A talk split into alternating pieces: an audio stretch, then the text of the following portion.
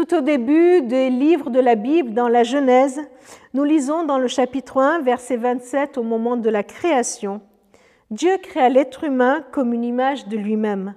Il le créa à l'image de Dieu, il les créa hommes et femmes. Puis il les bénit en leur disant, Ayez des enfants, devenez nombreux, peuplez toute la terre et dominez-la.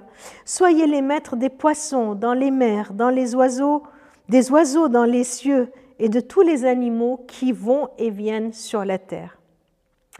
Texte initial dans la Bible qui rappelle le projet de Dieu à la création. Une création à son image, un mandat donné au couple. Il les a créés à son image et il les a créés féconds, avec le moyen d'avoir des enfants. Dieu aurait pu faire autrement. Dieu aurait pu faire en sorte que que la multiplication de l'espèce humaine se passe autrement. Eh bien non, Dieu a mis dans le couple la possibilité d'avoir des enfants, d'être féconds.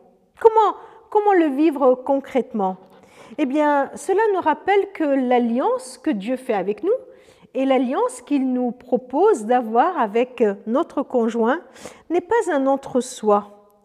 Le, le couple n'est pas là juste pour lui-même. Ils ne sont pas là uniquement pour eux-mêmes, pas une vie centrée sur soi. Le couple n'est pas au cœur même de l'objectif de Dieu, mais le couple est là pour une mission. Oui, avoir des enfants, une famille, mais aussi s'occuper de la création. Dieu nous appelle à une vie féconde qui produit, qui s'occupe des autres, qui soit tournée vers les autres. Alors, ce n'est pas uniquement en ayant des enfants que nous pouvons avoir une vie féconde.